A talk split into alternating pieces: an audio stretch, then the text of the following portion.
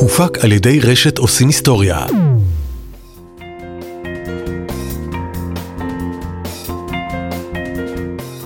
לעומק הרפואה, שירות לציבור של חברת סנופי. והפעם, TTP. TTP, תיקונים.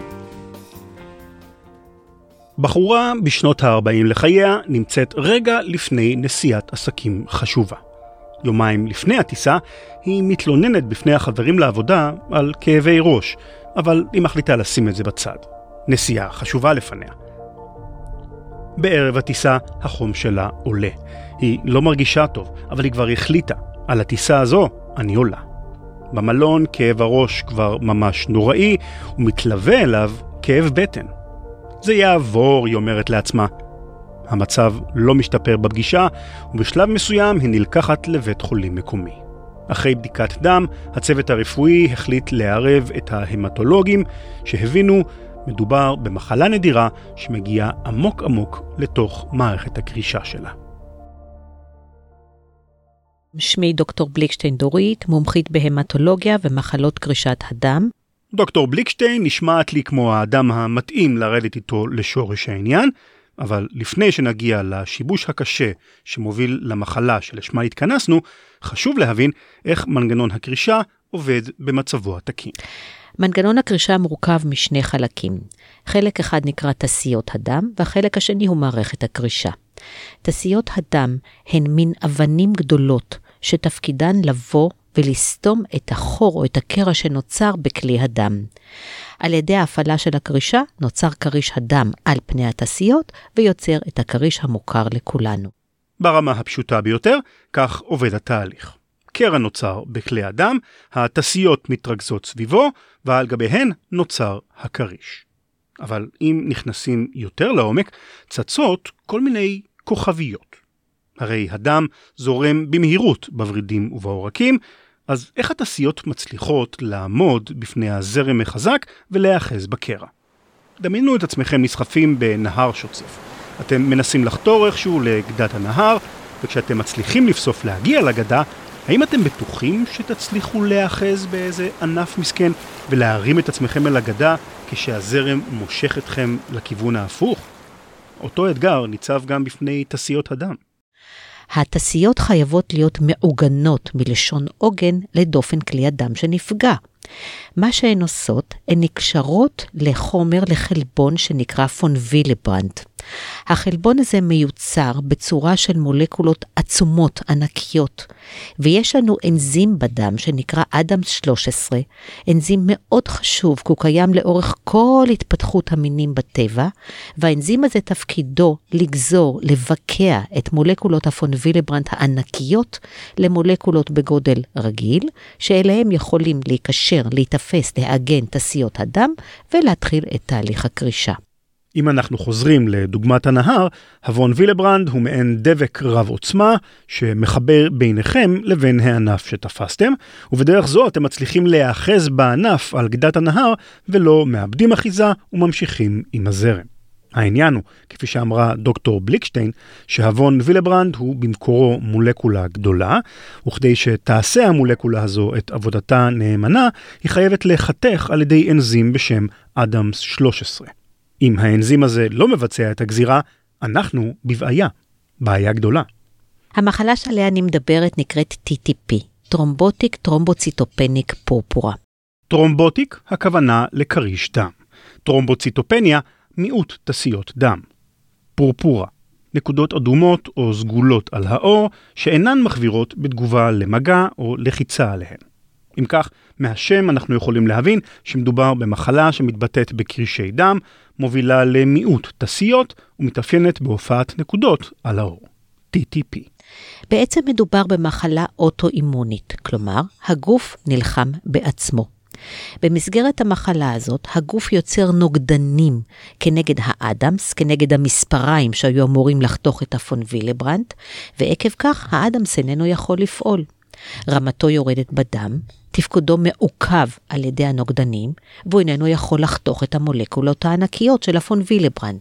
מה שבעצם אומרת דוקטור בליקשטיין זה שב-TTP הבעיה הראשונית איננה בטסיות הדם וגם לא בוון וילברנד עצמו. הבעיה טמונה ב ADAMTS 13 שמותקף על ידי הגוף וכך לא יכול לגזור את הוון וילברנד. ברגע שיש בגופנו מולקולות ענקיות של פון וילברנד, הן מאוד אוהבות להתחיל את תהליך הקרישה, גם ללא סיבה. כלומר, ברגע שהמולקולות האלה נמצאות בדמנו, מתחילים לבצע קרישים בכל מקום, בכל איבר, בכל אתר, והמשמעות כמובן היא לפי האתר שנפגע, שנוצרו בקרישוני הדם. מצד שני, כשאנחנו יוצרים קרישי דם, נכנסות לתוכם התעשיות. כלומר, התוצאה נטו היא שמצד אחד נוצרים קרישי דם בכל הגוף, ומצד שני בדם עצמו נשארות מעט מדי תסיות. אז אין לנו חלק מהמנגנון שאחראי ליצירת קרישי דם תקינים, ולכן האנשים עלולים לפתח תופעות דימומיות, בעור, בריריות, במוח, במקומות אחרים. דוקטור בליקשטיין מתארת פה מצב מעט מבלבל. הרי כשאבון וילברנד לא נגזר על ידי אדמס 13, נוצרים קרישי דם רבים, ואם הדם נקרש, מה הקשר לתופעת הדימומיות? העניין הוא שכשנוצרים קרישי הדם, תסיות הדם מתרכזות בהם, ואז אין מספיק תסיות בשאר הגוף שידאגו לקרישים במקומות שבאמת צריך אותם. לפני שאתם ממהרים להיבהל, חשוב להדגיש, מדובר במחלה נדירה מאוד, 20 עד 40 מקרים בשנה בארץ בלבד. מסיבה זו חשוב להיות ערניים כשמקבלים מטופל עם סימפטומים מסוימים, שעשויים אולי להעיד על היותו אחד מאותם עשרות מקרים נדירים. אני זוכרת מקרה שהגיע אליי אסיר מבית סוהר בצפון, באמצע הלילה, בשתיים בלילה, והוא הגיע עם אנמיה, ירידה במספר התסיות. הוא היה קצת מבולבל, לא היה לו חום, לא הייתה פגיעה כלייתית. בבדיקות הדם ראינו הפרעות קשות במערכת שמעידה על פירוק הדם, למשל אנזים שנקרא LDH, ובמשטח הדם הייתה תמונה די אופיינית, שאנחנו יודעים לראות אותה, שגם לה יש הבחנה מבדלת. כלומר, חולה יכול להגיע אליי כמו החולה הזה, אנמיה, טרומבוציטופניה ובלבול, זה הכל. זה התמונה הקלינית שלו הייתה. ההבחנה המבדלת במקרים האלה קשה. ראשית, חשוב להבין האם ישנם נוגדנים שתוקפים את האדמס. אם בבדיקה לא מתגלים נוגדנים, יכול להיות שמדובר במחלה אחרת לגמרי, או בגרסה נדירה מאוד של TTP, גרסה שאינה אוטואימונית. יש צורה מאוד מאוד מאוד נדירה, שבה ה-TTP הוא תורשתי מולד. יש מספר מצומצם של משפחות כאלה בארץ, כמובן בעולם, המרכז המחקרי הוא בבאזל בשוויץ, אנשים שנולדים עם כמות אדמס נמוכה. בבדיקות המעבדה אני רואה אדמס נמוך, אבל אין נוגדנים. אין נוגדנים, כי זה לא תהליך שהגוף נלחם בעצמו, הם פשוט, המידע הגנטי מההורים לא היה מספיק לייצר כמות תקינה של אדמס. הדבר המפתיע במקרים האלה הוא שהם מתגלים די מאוחר. הייתם מצפים שכבר כתינוקות החולים התורשתיים היו מפתחים סימפטומים מחשידים, אבל זה לא המצב. מסתבר שאפשר להגיע לגיל בגרות בלי שום סימן לכך שאין בגוף מספיק אדמס. כנראה שהכמות הנמוכה הזאת, 2, 3, 5 אחוז, כמה שלא יהיה, מספיקה לאנשים לתפקד עד לרגע של משבר. כלומר, מה שאנחנו כמבוגרים רגילים לראות שאנשים איכשהו מסתדרים, חיים את החיים, ואז משהו מצית את התהליך הזה, ופתאום הם מופיעים אלינו עם TTP. והשאלה היא כמובן נרכש או לא, ואז עושים את הבדיקה, נוגדנים או לא, זהו. אם אין נוגדנים, סימן שהאדמס נמוך מסיבה תורשתית. אם יש נוגדנים, סימן שהגוף תוקף את עצמו, וזו מחלה אוטואימונית. אגב, ישנה מחלה אוטואימונית נוספת בעלת שם דומה, ITP, שקל להתבלבל בינה ובין ה-TTP. אמנם השמות דומים, אבל המנגנונים כמעט הפוכים. אם ב-TTP הבעיה מתבטאת בהיווצרות כרישים, הרי שב-ITP מדובר בשטפי דם. המחלה הזאת מאוד מטעה. שוב, זאת מחלה אוטואימונית. הגוף נלחם בעצמו, הפעם הוא מייצר נוגדנים נגד תסיות הדם. נגד התסיות עצמן. הנוגדנים האלה מיועדים לסמנים מסוימים על פני התסית, נקשרים לתסית הדם, וכתוצאה מכך, הדם שעובר דרך המסנן שלנו, הטחול, נחשב בעיני הטחול כלא תקין, כי זה תפקידו. הטחול צריך להרוג תאים לא תקינים, תאי סרטן, תאי נגיף, תאי דלקת, זה התפקיד שלו. הוא רואה את התסית דם, מצופה במשהו שהוא לא מכיר, אומר, מי זה הדבר הזה? יאללה, נהרוג אותו. ואז הדם נכנס לטחול, עובר את הסינון, ויוצא בצד השני עם מעט מאוד תסיות. החולים האלה לא עושים קרישים, הם מדממים. בבדיקות שנעשות לאותם חולים, אופייני למצוא תסיות דם גדולות במיוחד, דבר שלא קורה ב-TTP. הגוף מנסה לפצות על חוסר התסיות, וזורק החוצה לדם את התסיות לפני שהן עברו עיבוד בעין סופי בתוך מח העצם. הבלבול עם ITP נפוץ יחסית בגלל השם הדומה, אבל עבור הרופאים מדובר בשתי מחלות שונות מאוד והסיכוי להתבלבל ביניהן אפסי. הבלבול ש-TTP מביאה איתו בשלב ההבחנה מגיע מכיוונים אחרים. אם בא אליי חולה, קשיש, עם קתטר קבוע, עם אנמיה וטרומבוציטופניה וחום, למה שאני לא אחשוד בזיהום דרכי שתן? יכול להיות שמגיע אדם במצב שנקרא DAC, שזה מצב שמאוד מבלבל אותי עם TTP, כי זאת תגובה למצב קטסטרופלי, זיהום קטסטרופלי, סרטן קשה או גרורתי. ברגע שיש את הדבר הזה של DAC, גם בו נוצרים קרישוני דם קטנים, הפעלת מערכת הקרישה. איך אני אבחין מ-TTP? לתסמינים האלה מתווספים תסמינים כלליים נוספים. חום, כפי שאמרה דוקטור בליקשטיין, בלבול, קושי בדיבור ואף כאבי ראש. ואם לא די בתסמינים כלליים שכאלה, ישנו גם את מרכיב הזמן, שמשחק תפקיד קריטי במחלה. אחת מהבעיות היא שצריכים להתחיל טיפול מהר, ואחת מהבעיות הקלאסיות שהייתה בעבר, אני חושבת שזה עד היום. כשרופא רואה אנמיה, מה הוא עושה? נותן דם. כשרופא רואה טרומבוציטופניה, מה הוא עושה? נותן טרומבוציטים, עירוי תסיות, יש לנו היום בבנק הדם את הכל. אני מזמינה ומקבלת תוך שנייה, אף אחד לא יגיד לי לא לתת שאני רואה את החולה במיון, אבל בחולים האלה, אם אנחנו ניתן תסיות, זו הוספת שמן למדורה. כי המדורה בנויה על תסיות הדם שנקשרות לפון וילברנט המופרע, בגלל שהאדמס לא עובד, בגלל הנוגדנים. כלומר, אני צריכה כאן שהחולה שלי לא יקבל תסיות. ואין לי הרבה זמן, כי מישהו במיון יהיה עם קצת עצבים חשופים ויגיד, מה, את לא נתת? יש לו כתמים בעור, יאללה, ניתן לו תסיות. לא, תחכו שאני אגיע מהבית. שאני אגיע, נראה, או, היום כבר מעבירים במחשב, אני אראה את תמונת משטח הדם, ואני אראה את בדיקות המעבדה, כדי שאני אוכל לדעת איך להתקדם הלאה. בדיקות המעבדה ומשטח הדם, בדיקה שבמסגרתה בוחנים טיפת דם מתחת למיקרוסקופ, הן קריטיות כדי להגיע להבחנה מדויקת. אחת העדויות המשמעותיות בדרך לאבחון של TTP היא הימצאותו של ה-LDH שדוקטור בליקשטיין הזכירה קודם. LDH זה אנזים, לקטט דהידרוגנז, שהוא אחד מהסמנים שמשהו קורה בגוף. במקרה הזה הוא סמן לפירוק הדם. כריש נוצר בצורה של כמו רשת. ישנם חוטים דקים כמו רשת שמתלבשים ביחד עם התסיות.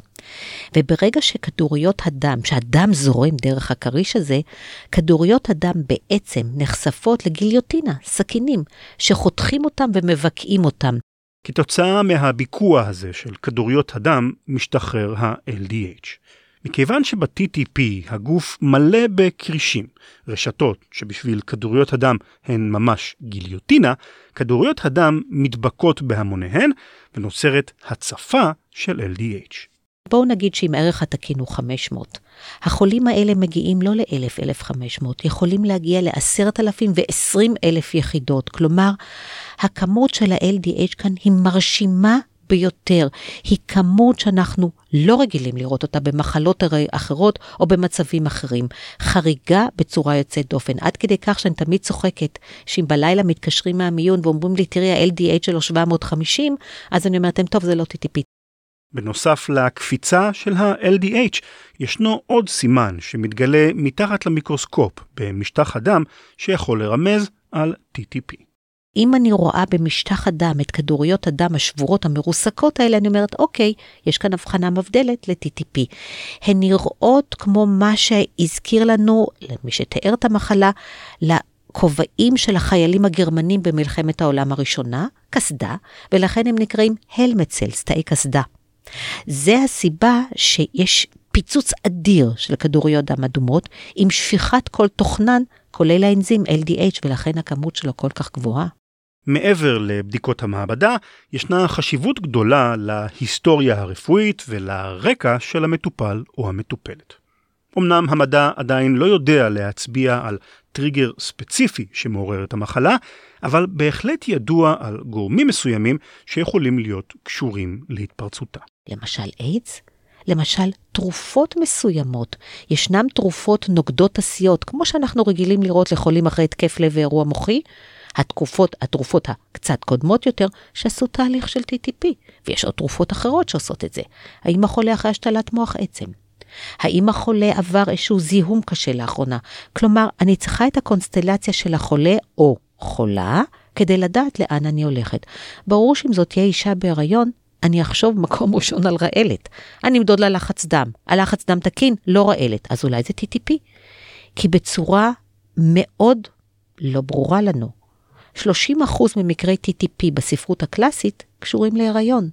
כלומר, יש לי בהחלט סיבה לחשוד על TTP בהיריון. למה זה קורה? הורמוני מין? אני לא יודעת. זאת התיאוריה כנראה. הנתון הזה, 30% ממקרי ה-TTP קשורים בהיריון, בהחלט מעלה את החשד שהמחלה קשורה איכשהו בהורמונים משתוללים. אבל אין הוכחה חותכת לכך. בכל אופן, העובדה שחולי וחולות ה-TTP שורדים היא בכלל לא מובנת מאליה.